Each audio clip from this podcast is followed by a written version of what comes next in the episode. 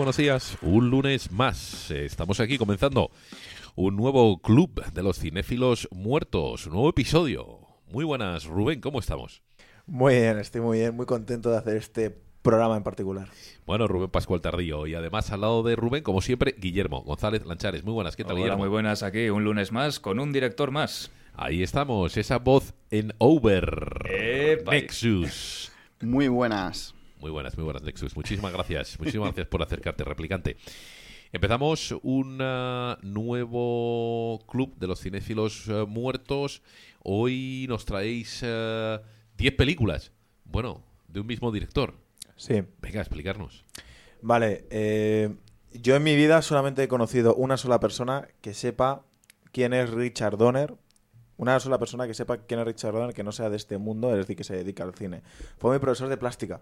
Me enseñó una película llamada La soga, de Hitchcock, y le dije así, yo como en plan de... Yo sé más que tú. Tenía como 13 años. Y dije, ¿tú sabes quién es Richard Donner? Y me dice, sí, claro, el director de Superman. Y dije, qué cabrón. Es la única persona en mi vida que no me ha dicho, ¿Richard qué? La única. Y es por eso por lo que voy a hacer este programa. Bien, bien, porque yo sí he dicho Richard qué, exactamente, Richard Donner. Lancémonos. Bueno, Richard Donner es uno de esos directores que la gente no conoce, pero que sí que conoce sus películas. Vamos a nombrarlas rápidamente y luego ya vamos a hablar de cada una de ellas. Hemos dicho 10, tiene mucha más filmografía, pero hemos dicho 10 que yo creo que la gente conoce. Vamos a hablar, por ejemplo, de La profecía, vamos a hablar de Superman, la 1 y la 2, Los Goonies... Vamos a hablar de Lady Halcón, vamos a hablar de Arma Letal, toda la saga de Arma Letal, vamos a hablar de Los Fantasmas Atacan al Jefe, y vamos a hablar de Maverick, y vamos a hablar de Asesinos, y vamos a hablar de Conspiración, y vamos a hablar de 16 Calles. Todas ellas con géneros diferentes, con movidas diferentes a nivel de la hora de dirigir las películas, y todas ellas prácticamente taquillazos y películas incluso de culto y alabadas también por la crítica. Entonces, es un director que merece la pena hablar de él. Vamos con La profecía. Venga, vamos con las... Pues ya no me acuerdo de cuántas me habéis dicho. 10 sí del número, pero no de los títulos. Venga, vamos con ella. Viajamos al año 76. Tú te habías nacido ya, ¿no, Nexus? En el 76. No, capullo, yo no había nacido. No había nacido, vale. Es que... No lo habían creado. No estaba creado todavía. Vale. En esta época, nada más que existía una película de terror que eclipsaba todo, que se llamaba El exorcista, de William Friedkin. Y se intentaron hacer películas de qué cabrones estos, cómo están equiparando todo, y nada más que Richard Donner lo logró haciendo La profecía. Es la única película de aquella época que realmente puedes decir que está a la altura del exorcista, que es decir mucho. Richard Donner estaba un poco prematuro, por así decirlo, pero a nivel de dirección de actores ya se ve una solidez, y a nivel de ritmo, de atmósfera, de saber manejar lo que sea un director a su equipo, es espectacular la película. Sí, bueno, Richard Donner es un director que se adapta al género que sea y a la época que sea. Es algo que se nota si vas viendo sus películas en orden. Y como apunte para La profecía, decir que en esta película hay muchas muertes, pero no son asesinatos, como en la mayoría de películas de terror, son muertes que ocurren accidentes y los personajes acaban muriendo. De una manera a lo mejor un poco rocambolesca, y que ha sido una clarísima inspiración para la saga de Destino Final, donde también hay muertes que ocurren. No es que los personajes se enfrenten contra nada, ni que se enfrenten contra algo a lo que le puedan hacer frente. Se enfrentan a la muerte misma, y en este caso al demonio y a sus maneras que se nos escapan a nuestro entendimiento. Sí, no, además eso es lo que da realmente miedo, porque es un tío venir con una motosierra y dice, bueno, voy a correr, pero es que puedes estar tranquilamente en la cocina y de repente un cuchillo sale volando, ¿sabes? Hablando de los accidentes, esta película me voy a detener un poquito, me diferencia del resto. Igual que en El exorcista, que siempre, bueno, es que tal persona murió por hacer esta película y el escenario se quemó 3 veces. Bueno, pues aquí tenemos igual estas historias de terror detrás de cámara. Contaban de que durante el rodaje a Gregory Peck, que es uno, bueno, imagino que conocéis a Gregory Peck, le cayó un rayo en esos días. También le cayó un rayo en el avión donde iba el guionista, llamado David Schweitzer, que lo siento mucho, pero tengo que tirar de apuntes para los nombres porque soy muy... Hildur Gunnadotir. Exacto, Hildur, eso. El hijo de Hildur. Entonces... Más temas, por ejemplo. Iban a coger un jet privado porque, bueno, pues tenían que movilizarse y demás. Y al final, a última hora, decidieron no coger ese jet privado y resulta de que ese jet casualmente acabó estrellándose con todos los pasajeros que estaban dentro. Esas cosas que pasan. También John Richardson sufrió un accidente ya después de la película. Estaba rodando una película llamada Un puente lejano. Y iba en coche y el tío pues le dio una pájara, algo le pasó y tuvo un accidente, se chocó, casi muere y se chocó justo al lado de donde había un cartel que ponía pues el cartel de La Profecía. Incluso a su asistente tuvo un accidente y fue decapitada, cosa que si recordáis en la película hay un momento en el que cierta persona se le va en la cabeza, se le va mucho la cabeza. Sí. Y ya para terminar, en la película, no sé si recordáis que había perros y demás. Bueno, pues había un cuidador. En el cine se tiene una persona que cuida a estos perros y que los entrena y demás. Este tío se llamaba Sidney Bamford. Este tío fue matado por sus propios perros poco después de rodaje. Igual que el de Suspiria, que también iba, ven aquí bonito, ven aquí. Y al final el perro se lo pasó exactamente igual. Cosas extrañas que... No hagáis pelis del demonio. Prohibido. No os acerquéis a esa mierda. No. Esa mierda os puede matar. Ve hacia la luz, no hagáis pelis del demonio. Uy, perdón. Me he dado un golpe con el micrófono. Que, bueno, son 10 películas. Vamos a la siguiente. Continúen, por favor. Vale, pues aquí el nene dijo, bueno, ahora que se me viene el terror, voy a continuar con el terror. No. Va a los productores y le dicen, bueno, a ti que se te da bien el terror, ¿por qué no diriges Superman? Tócate los... ¿Sabes? Y dijo, bueno, pues voy a dirigir Superman. Y 2 años después estrenó Superman. Superman, bueno, creo que todos sabéis de qué película estoy hablando. De la única que han sacado, porque es una suerte que no haya más remakes. La de Henry Cavill, lógicamente. La de eso. Yo soy de Brandon Root. Bueno, me la han hundido al chaval, pobrecito. Vale, esta película sí que por efectos ha envejecido bastante, pero tiene algo que carece yo creo que el resto de películas. Y es básicamente, hoy en día cuando sacas una película lo único que es efectismo. Quiero ver a Superman ya a los 20 minutos haciendo cosas de Superman. Ya le quiero ver volando, ya le quiero ver moviendo la tierra, haciendo lo que sea. Esta película tiene prácticamente 20 minutos de que te enseñan a sus padres. La primera hora te están enseñando cómo convive con sus padres adoptivos, cómo es humano, cómo siente, cómo los chicos le dan de lado. Es decir, estamos viendo a un personaje más que a un estereotipo de un superhéroe. Tiene una humanidad de la que carecen el resto. Y él hizo Superman 1, Superman 2. Extrañamente, los estudios le despidieron sin ningún tipo de motivo para Superman 3. Y bueno, pues eso, una joya. Yo, dicho por mi madre y mi abuelo, cuando fueron a ver Superman, salieron del cine como en plan de ¿qué coño hemos visto? Contar un par de anécdotas. La primera que, bueno, revolucionaron los efectos especiales a la hora de hacer volar porque nadie lo había hecho antes. Era como, ¿qué hacemos con este señor? ¿Le ponemos a un arnés? ¿Le catapultamos de alguna manera y que caiga en suelo acolchado? ¿Utilizamos croma? ¿Qué hacemos? Entonces... directamente tiraron por el camino del medio. Vamos a hacerlo todo. Entonces hay escenas en las que se ve claramente que tiene un cable, que decían, de hecho, que Christopher Reeve era un amor porque no se quejaba nunca. El pobre le tiraba... Todos los que nos hemos puesto un arnés alguna vez, no diré en qué situaciones, sabemos que tira bastante de ahí. Entonces... él no se quejaba. Él decía, no, las tomas que hagan falta, esto tiene que quedar bien. Cuando cuentan que cuando vieron el montaje final ya con las escenas de los efectos bien puestos, lloró todo el mundo porque dijeron, ¡ay, lo hemos conseguido! ¡Ay, qué bien ha quedado! Contar también que en la banda sonora, cuando hay una experiencia maravillosa que es la del director escuchando la música que va a quedar luego en su película... Y que cuando escuchó el tema de John Williams, que parece gritar Superman con las notas, le fastidió la toma, porque se puso Richard Donner, genio, figura, no sé qué tal, en mitad de la grabación, y ala, ya magnetofón a la basura a volver a grabar porque no se pudo contener el pobre hombre. Y luego, no me acuerdo de cuál era la tercera anécdota que quería contar. La segunda...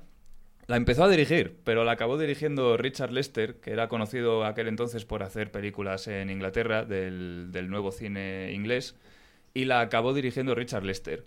Más adelante salió el montaje de Richard Donner allá en el año 2006, en el que por fin dio su versión de los hechos, que presumiblemente es mejor que la versión de Richard Lester. Hay un duelo entre Richards. No sé si hay plural para Richard. Habrá que verla. Richards. Keith Richards, que Richards. Son varios. Sí. Yo estuve en ese estreno de la peli y yo puedo decir que eso fue un bombazo. Y además en aquella época la gente iba al cine y daban vueltas las colas a la manzana donde donde hacían los estrenos, o sea, vueltas a la manzana, alucinante. Ha habido unas cuantas películas de aquella época, Superman, E.T., La Guerra de las Galaxias, donde las filas, las colas de la gente daban la vuelta a la manzana, alucinante. Qué maravilla. Yo un apunte con Superman, que es una peli de mi infancia que me ha marcado y que gracias a Superman siempre he dicho que tengo que ir a ver las cataratas del Niágara. Así que, o sea, yo creo que me ha pasado a mí como a millones de personas. Es una peli que aparte que la vuelves a ver ahora y te emociona. O sea, es lo bueno, que no ha envejecido mal, todo lo contrario, ha envejecido súper bien. No como otras películas que ves y... de ahora, de hace 10 años, que dices, quitas la película medias y todo porque es malísima. Pues vamos allá, ¿no? Seguimos. Tercera. Venga, vamos con una película que además él produjo. Voy a recordar el nombre porque odio, lo siento mucho mi todo lo que voy a decir, pero odio cuando alguien me dice, ¿Richard qué? Richard Donner, ¿vale? Con dos N's. Richard Donner, grandísimo cineasta, ¿vale? Esta película la dirigió y la produjo. Aquí hablamos de Los Goonies, ¿vale? Otro clásico que también, también se metió en la producción Spielberg, si no recuerdo mal. Y aquí tiene un tono, un ritmo totalmente más acelerado. Estamos hablando de una película totalmente para los niños, aunque los adultos también la han disfrutado mucho siempre. Y tiene escenas, hay una escena que a mí me fascina, que es una escena en la que se ve el mecanismo que tienen para que alguien entre a la casa y tiran una bola de bolos, si no recuerdo mal, y bueno... Ah, sí, ya sé cuál dices. Todo un mecanismo que si lo ves como está filmado dices, qué puto cabrón, o sea, realmente, o sea, en esas pequeñas cosas donde te das cuenta. Este tío ya empezó a hacer homenajes a sí mismo, a su carrera. Esto no es una cosa que solo hacía Tarantino o su puta madre. Ya en esta película vemos al personaje, creo que se llama Sloth o Slash. Sloth. Para putos nombres. Perezoso, Sloth. Ahora he entendido todo. Vale. ¿Quieres una chocolatina? Exacto. Pues este personajazo tiene una camiseta muy particular y es la camiseta de Superman. Tiene una camiseta de una S, roja y amarilla, y ahí ya tenemos el primer claro ejemplo de homenaje a una parte de su filmografía. Uh-huh. Decir efectivamente que es un tono bastante más infantil y que esta película funciona gracias a los niños que tienen un carisma maravilloso, están muy bien dirigidos. Repite, yo creo que por parte de Spielberg, el niño asqueroso este del templo maldito, el chino. Que... Sí. Como que asqueroso, por decirlo. Es asquerosísimo, lo siento, pero ese niño me cae fatal. En el Mucho templo divertido. Maldito. Aquí sí, en los Goonies está bastante bien. Entonces, gracias a que está muy bien dirigido, la película aguanta. Y tiene un toque diferencial con otras muchísimas películas que salieron después de los niños aventureros que encuentran un tesoro, que encuentran un alien o lo que sea, que normalmente los personajes secundarios se comen al protagonista, porque está el gordito, está el listo, está el ligón, está no sé qué. En esta película, dentro de que los secundarios están muy bien, el protagonista es el que lleva todo el peso. Hombre. Es el que dirige a todos los demás. Es que es Sean Astin, tío. Es Sean Astin. ¿Está ahí, señor Frodo? Me he equivocado de película. Sean Astin te puede llevar un montón de sartenes sin pan, cargarte a Frodo y llevar al monte del destino, porque sí, Sean Astin es el dios. Ya apuntaba maneras. Sí, quiero decir película. Una cosa. En la última peli de Star Wars que fuimos a ver los tres, hay un momento Goonies, no sé si os acordáis, cuando la Rey abre el puñal y se ve por el objeto. Ah, sí. Eso dije yo. ¿Es un homenaje a los Goonies o qué ha pasado aquí? Bueno, a lo mejor ha bebido de ahí. O... Sí, seguro. Para ti es un homenaje porque conoce los Goonies, para otra persona. ¿Sabes? Voy a hablar un poco de la música porque hasta este momento él tiraba de compositores musicales y demás, pero aquí, justo en los Goonies, empezó a coger artistas contemporáneas, a pop artistas, básicamente gente que era conocida, para empezar a hacer temas de sus películas. En este caso cogió a Cyndi Lauper, sin ir más lejos, con No me acuerdo la canción, lo siento mucho. Pero Goonies aren't good enough. Eso, esa canción. Muchas gracias. Salió, cogió a Cyndi Lauper y de aquí en adelante siguió cogiendo cantantes. Sí, sí. Bueno, yo voy, pues ya estoy muy viejo, ya estoy muy mayor. ¿Qué te voy a decir de los Goonies? Aquellos momentos. Aquellos momentos. Sigamos, caballeros. Sigamos. Bueno, en el año 85, que esto fue en el mismo año que estrenó los Goonies, estrenó Lady Halcón, una película preciosa, una historia de amor mitológica, yo diría, básicamente de un brujo que condena a una pareja a no poder estar juntos porque ella durante el día es un halcón y él por la noche es un lobo. Es una película preciosa. Creo que lo único que yo puedo decir mal de esta película, lo único que yo le sacaré un pero es la puta música. Como decía antes, Richard Donner había abandonado la etapa más de coger un compositor musical y hacer toda una orquesta y había cogido más la música del momento. Entonces metió música sintética de los años 80, esta película del 85, para crear la atmósfera. Entonces estás viendo como a un montón de gente de la Edad Media con música sintética. Rollo New Age, ¿no? O sea, es que en esa época se llevaba ese estilo de música en el cine. Sí, yo lo entiendo, pero tienes que adaptarte. Yo sí que he visto una evolución en la música, porque al final, en las últimas escenas, dentro de que son los mismos temas, ya pasan por la orquesta y ya va quedando un rollo más clásico. Pero bueno, funciona, en mi opinión, funciona más que nada por la época. En vista ahora, pues salta un poco, pero en la época pues funcionaba como un tiro. Soy bastante aficionado a las películas de fantasía de aquella época, tipo Willow, tipo La historia interminable, tipo tal. Me gustaron mucho porque las vi de niño, uh-huh. Y tal vez si no las hubiera visto de niño y las veo por primera vez ahora, digo, bueno, está bien, está entretenida. Claro. Pero esta película, a pesar de que no la vi de niño, me gustó mucho. Me gustó mucho el tono melancólico que tú dices, los actores, la aventura, como propiamente dicha. Entonces me sorprendió gratamente. Bueno, pasamos a la siguiente. Espera. Ah, no. Sale en Lady Halcón Rutger Hauer, por favor. Es su papel... Rutger Hauer. La gente hace poco murió y la gente le recordaba por ese papelón que hizo en Lady Halcón. Y, o sea, estaban casi empatados. Y como dice... El replicante Roy al personaje de Lady Halcón, que no sé cómo se llamaba. Es conocido por... es el personaje tan reconocido. No, es que os voy a contar una cosa. Aquí, en primicia, no he visto Lady Halcón. O sea, yo... Pero bueno, no la he visto. Mira, voy a explicar una cosa. Porque es que, la gente tiene que estar un poco diciendo, no entiendo nada. Voy a explicar un poco a los que nos ven a través de YouTube y a la gente que nos escucha a través del podcast. Aquí somos tres, ¿vale? Pues Nexus es la persona que no se ve en ninguna de las películas y simplemente viene aquí como a escucharnos. A ver qué dicen estos. Yo vengo aquí a aprender. Yo hago como los que estáis detrás de la pantalla y de los auriculares, evidentemente. Yo soy un poco el comentario de la gente. En todo caso estaría delante de la pantalla porque si no, no nos ve. Pero bueno. Bueno, que era conocido por Lady Halcón y, como dices tú, por Black Runner. ¿Vale? Que tampoco la hemos visto. Vale, 2 años después, Richard Donner se metió a hacer una película policíaca, un registro totalmente diferente, una película tremendamente dramática, turbia, muy turbia, que fue un pepinazo increíble. Fue Arma Letal. Película, correcto. La primera de 4 entregas, entrega que salía fue un pelotazo y lanzó la carrera, no solamente la suya, la relanzó aún más, sino de los actores que estaban en esta película. Para Mel Gibson esta película fue como Good Morning Vietnam para Robin Williams, fue como el salto al estrellato a actor de acción. Para Danny Glover, que venía de hacer un papel secundario en Color Púrpura y algún papel más por ahí, en Silverado por ejemplo sale. O sea, esta película, ponerle de protagonista literal en la portada, que sale en todas las portadas de la película, y ser un protagonista de verdad y que sea un pelotazo, para él fue genial. Incluso para Joe Pesci, que participa ya en la segunda, fue un pelotazo y fue la que hizo que luego le cogieran en películas como Sol en Casa o en Goodfellas y demás. O sea, realmente esta película fue un reventón en todos los sentidos.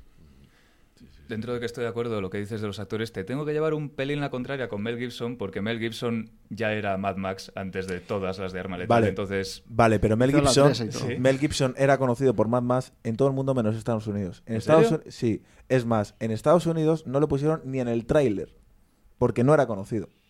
Amigo, ¿y eso? Ah, amigo. En el tráiler de Mad Max pusieron Choques. La película está hecha de una magia de mierda de Choques, ¿no? Pero no le pusieron, porque Mel Gibson, no, te lo he dicho, no era conocido hasta entonces. El boom de saltar a ser una superestrella, es decir, Robin Williams ya era conocido, incluso mucho más conocido antes de hacer Good Morning Vietnam. En comedia y tal, en monólogos. En televisión, exacto. Pero aquí fue el estrellato de Mel Gibson y el resto del reparto. A mí me gusta mucho que desde el primer puto momento Richard Donner te está diciendo: hey, esto no es Super Detective en Hollywood. Esto no es una comedia de policías. Desde el primer momento te enseña una canción que es Jingle Bell Rock, que es una canción navideña ahí de buen rollero. Ahí, ti, tiri, ti, tiri, ti, tiri, ti. Y vas a la cámara bajando en Los Ángeles y dices, joder, qué buen rollo. Los Ángeles en Navidad, toda la gente feliz. Y es un plano secuencia que parte de la toma por culo.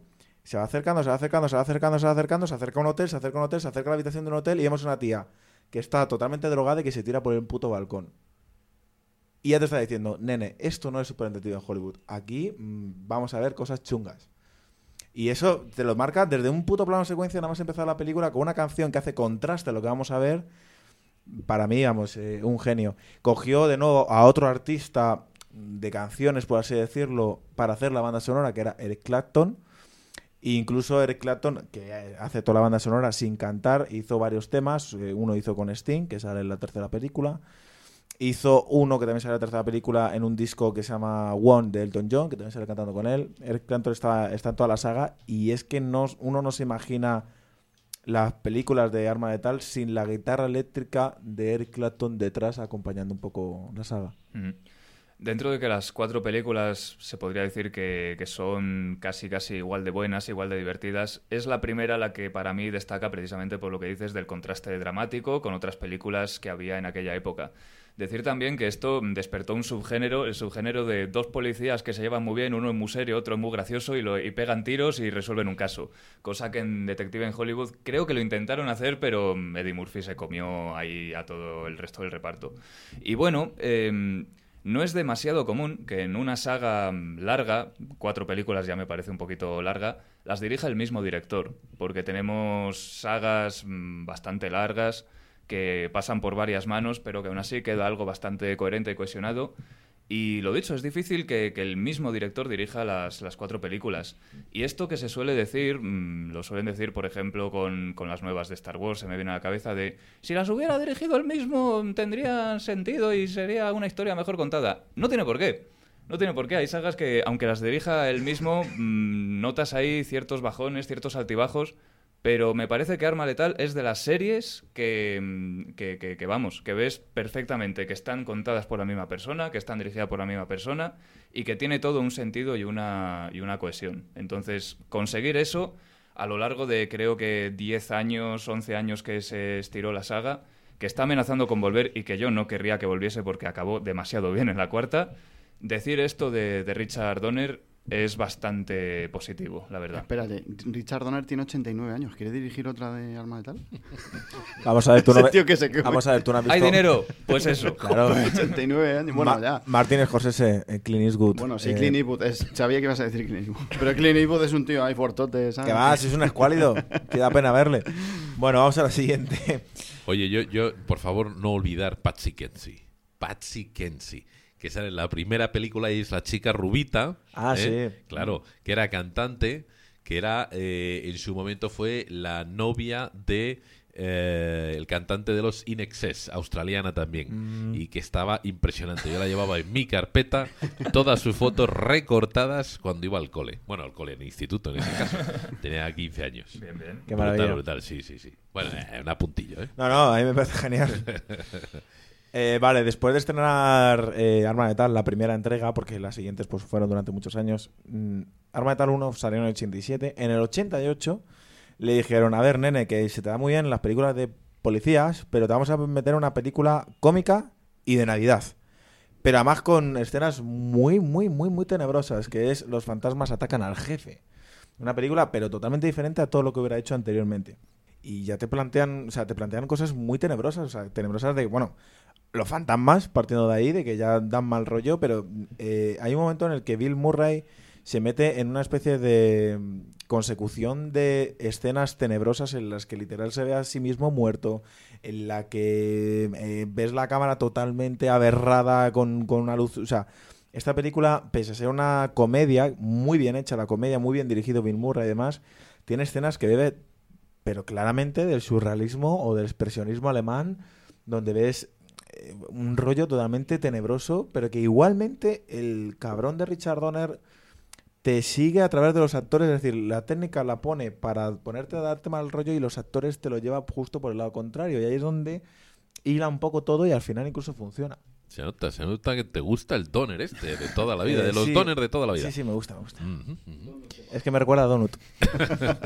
Donner, comida, es un poco... Claro, es que va. Estoy a dieta. Yo, poco tengo que decir de Los Fantasmas Atacan al Jefe. Es una actualización de Canción de Navidad de Richard Dickens, llevada a por aquel entonces nuestros días, del año 88.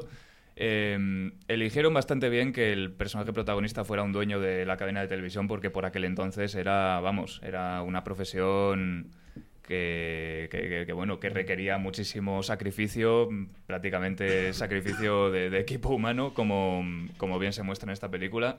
Y una adaptación bastante correcta. Como diferenciativo, a mí me encanta el personaje del pobre empleado al que despide y ves que cada vez más va cayendo en la desgracia y en la locura, porque cada vez que sale ese personaje sube el pan con la escopeta, exactamente. Es una manera muy divertida de mostrar hasta dónde llega el daño que puede hacer el protagonista a los que tiene a alrededor. Sin duda. Entonces es un elemento que está ahí y que cada vez que sale, yo me estaba partiendo de la risa. Pues pasamos a la siguiente, chicos. Pues vamos al año 94, un año que a mí me encanta. Ha pasado ya una década. Aquí Richard Donner tocó uno de sus géneros preferidos, que era el western. Aquí se metió el cabrón en el maldito western, hizo una comedia de western. Él ya había... A ver, partimos de que Richard Donner ya había hecho mucha... Cuando digo mucha, se entiende, la gente lo entiende, yo creo. Había hecho mucha televisión, mucha. Entonces, esto lo que haces es de que cuando eres un director de encargo, como suelen decir, que te dice, mira, tienes que hacer este proyecto de más, al final tienes que aprender diferentes géneros, diferentes formas de contar una historia o diferentes historias, diferentes ritmos, diferente todo. A él le mandaron muchos proyectos, y entre ellos el western era como el que más destacaba. Él hizo series como Zane Grey, Caravana, o la más conocida, que eso sí que yo creo que a lo mejor la gente sí la conoce, que es Randall el Justiciero. Perdón. Le ha hecho gracia que se llame Randall. Randall. No la conoce ni su padre, pero bueno. No sé. Es bastante conocida. Es muy conocida. Es más, en otro país, aquí Randall el Justiciero, no sé. Es más, una de las personas que le ha dado mucha caña a esa serie ha sido Quentin Tarantino, ya que ha hecho un montón de homenajes a esa serie. Pues eso, que le encantaba el puto western y aquí lo disfrutó al máximo. No dejó de hacer comedia y siguió cogiendo a su actor fetiche, que era Mel Gibson, que seguiría cogiendo. Por cierto, no sé en qué momento fue de sus vidas, sé que fue en un rodaje en el que le confesó Mel Gibson a Richard Donner que tomaba mucho alcohol. Mel Gibson, mucha gente conoce ya el alcoholismo de Mel Gibson, y le dijo, mira, nene, yo para desayunar todas las mañanas, te lo juro, me bebo 5 pintas. Todas las mañanas. Eso se lo dijo así, tal cual. A Richard Donner. Pero claro, la cosa es de que Richard Donner, en vez de decir, pues claro, ya lo sé, si vienes siempre borracho, hijo de puta, ¿sabes? Si te toca aguantar todas las putas películas, esto es un asqueroso, te aguanto porque la gente te ve luego a la... No. Richard Donner, a diferencia de eso, se sorprendió. ¿Por qué? Porque Mel Gibson siempre llegaba puntual, era súper profesional, o sea, ha sido un alcohólico, pero un alcohólico de estos que le lleva bien el rodaje. O sea, de estos que no te enteras. Alcohólico aclimatado. Eso es. Pues eso continuó con él. Mel Gibson además estuvo entrenando durante mucho tiempo el tema de sacar el revólver de esa fluidez. Ahí no fue ningún doble. Se tiró meses practicando cómo sacar el revólver y meterlo bien. Entabló una amistad enorme con Jodie Foster, como todo el mundo conoce ya en esta película. Y aquí tenemos, yo creo que uno de mis homenajes preferidos en la historia del cine. Hay una escena en la que tenemos a Mel Gibson en un banco y de repente... pues vienen unos atracadores a robar el banco. Qué original. Y claro, pues de repente pues vemos que uno de ellos, pues le vemos con antifaz y vemos que de nariz para arriba lo vemos negro. ¿Quién será? Pero ya por la voz no lo podemos imaginar. Entonces Mel Gibson se le queda mirando, le baja el antifaz y es Danny Glover. El caso es que los dos se miran y empieza a sonar la música de Eric Clapton de Arma Letal. Los dos se miran como en plan de, ¿eres tú? No puede ser. Y eso es. Ese que canta es Sting. Ese que canta es Sting. Hostia, pero con el primer acorde ya las has pillado. Claro, este es el inicio. Es que, claro, yo es que puse esta canción en mi primera película amateur con mis amigos. Bueno. Este que canta es Sting con la composición de Eric Clapton, que al final de la canción canta. Que está en esta película, que es esta es la 3. Esta es la 3, que es la intro en la que empieza a quemarse todo. Sí. Bueno. Continúo con Maverick. El caso es que, bueno, que los dos como que se reconocen y la mítica frase que todos conocemos de Danny Glover en Arma Letal, que es estoy muy viejo para esta mierda o estoy muy viejo para esto, la dice subiéndose al caballo. Es claramente un homenaje a Arma Letal, que en su momento no había terminado la saga y que la gente estaba eufórica con la saga. Yo pillé Maverick y me acordaba solo de esa secuencia, fíjate. No me acuerdo de toda la película, me acuerdo que es un peliculón, que me lo pasé bien, que la volvería a ver, pero solo me acuerdo de esa secuencia, fíjate. Sí, sí, sí. Porque... Oye, y estás contando, y fíjate al final, porque decíamos Richard qué, y tú fíjate qué 10 películas estamos comentando, o sea, es que es, ya te digo. Es la bomba.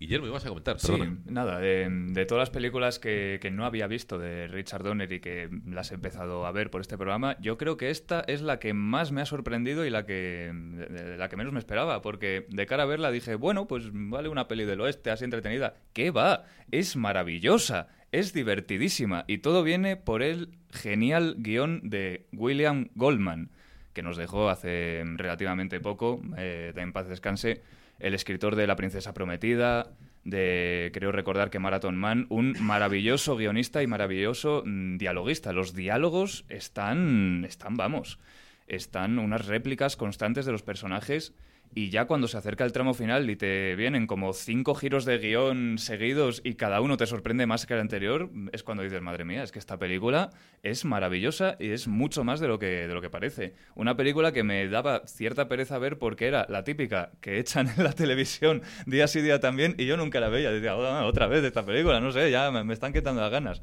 Qué equivocado estaba, qué maravillosa es esta película, y una escena que particularmente me hizo muchísima gracia. Al final hay un gran torneo del póker, que es algo que te vienen anunciando desde el principio, sí. Y los organizadores, ya te lo estás viendo venir, sí. Y los organizadores del torneo tienen una mano férrea con los que hagan trampas, con los que tengan armas, porque no quieren nada de eso. Entonces al que hace trampas, ¿qué le hacen? Como está en un barco, le tiran a tomar por culo de la borda. Es como, ¿qué hace trampas? Adiós. Entonces es algo que tengo que hacer antes de morir, tener un yate lo suficientemente así para hacer una partida de póker, y al que haga trampas, por culo. Es maravilloso.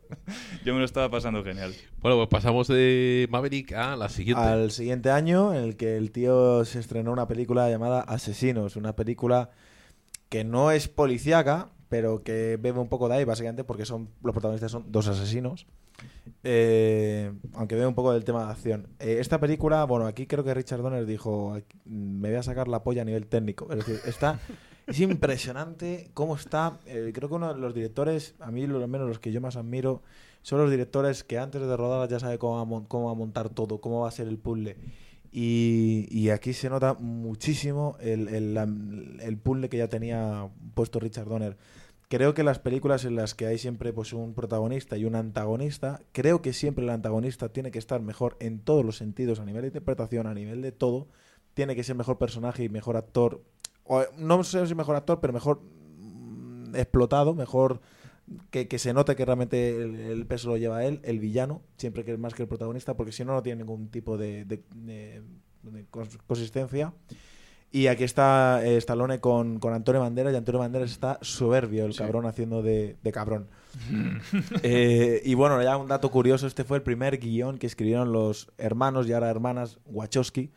Fue la primera pieza literaria que entregaron, y se la entregaron a Donner. ¿Te puedes creer que nunca he visto la película y siempre me han comentado por eso, precisamente por estar Antonio Banderas y por estar el Stallone que era una porquería? Pero fíjate, bueno, me acabas de decir, ¿no? Pues, está muy bien. Siempre había oído al típico crítico diciendo esto era un traspiés, esto es... No, Stallone para mí es un traspiés para Stallone. Pero la película... Sí, pues Stallone no está en su máximo esplendor. Seguramente fue una intención de Donner de intentar tenerlo muy censurado, por así decirlo, para que Antonio Banderas, que por el lado contrario está súper extrovertido, brille. En línea lo que decías tú, yo le tenía muchísimo miedo a esta película, que tampoco la vi en su día, precisamente por las malísimas críticas que tiene, tanto de crítica profesional como de gente que la vio. Y yo decía, uff, a ver esta película, ¿qué va? Es una película de acción muy divertida, también con un buen guión de la mano de las hermanas Wachowski, y que me sorprendió gratamente. Efectivamente, Stallone, me temo que está dormido en la película. Es un actor que me suele gustar y que tiene bastante carisma, pero en esta peli está, no sé, como que dice las frases y ya. Y bueno, hay algo que me entristece un poco cuando veo las pelis de acción de ahora, que es que todo lo que ocurre en esta película ocurre delante de la cámara, sin demasiado uso de efectos especiales, todo está controlado, y hay una escena que me pareció espectacular en la que vuelan una casa. Y es que en aquella época, cuando tú querías volar una casa, ponías 3 cámaras, volabas y que sea lo que Dios quiera. Y aquí no solamente es que vuele una casa, es que sale Antonio Banderas volando por la ventana y cae, y está perfecta esa escena. Entonces, hoy en día, en fin, hubieran tirado seguro de ordenador, o lo hubieran hecho de una manera en la que no se sabe muy bien lo que pasa, porque hay demasiados cortes o demasiados planos detalle de una coreografía de pelea, por ejemplo. Entonces, de repente, ver una película de hace 25 años así de bien hecha es algo que tal vez en su día fue una peli más, pero lo ves ahora y dices, madre mía, qué bien hecho estaba esto, y ojalá se recuperara la artesanía. Cosa que, por lo menos, la saga de John Wick está recuperando. Está recuperando el tirar mucho de dobles, de que se vea todo en cámara y de que se sienta la acción como es debido. Y de Donner a Donner, y tiro porque me toca, ¿no? Bueno, pues la siguiente vino en el año 97, poco después. Esto creo que la gente, espero que le dé importancia a lo que voy a decir. Mi preferida de Richard Donner, llamada Conspiración, o The Theory of the Conspiracy, creo que se puso en la original. Bueno, qué decir, Jerónimo, lo primero que digo. Aquí Richard Donner contó una de las historias de amor y retrató el amor de una manera súper pura, de una manera, para mí, extremadamente pura, pero al mismo tiempo supo combinarlo porque no era el guionista, pero al dirigirla supo cómo combinar todo a nivel de acciones y de los propios actores, combinarlo con una crítica social conspiranoica, que es de lo que va básicamente la película. Todo el rato, o sea, está todo el rato bien mezclado la conspiración, la crítica social con lo que es el amor. Tiene una de las intros a mí que más me gustan.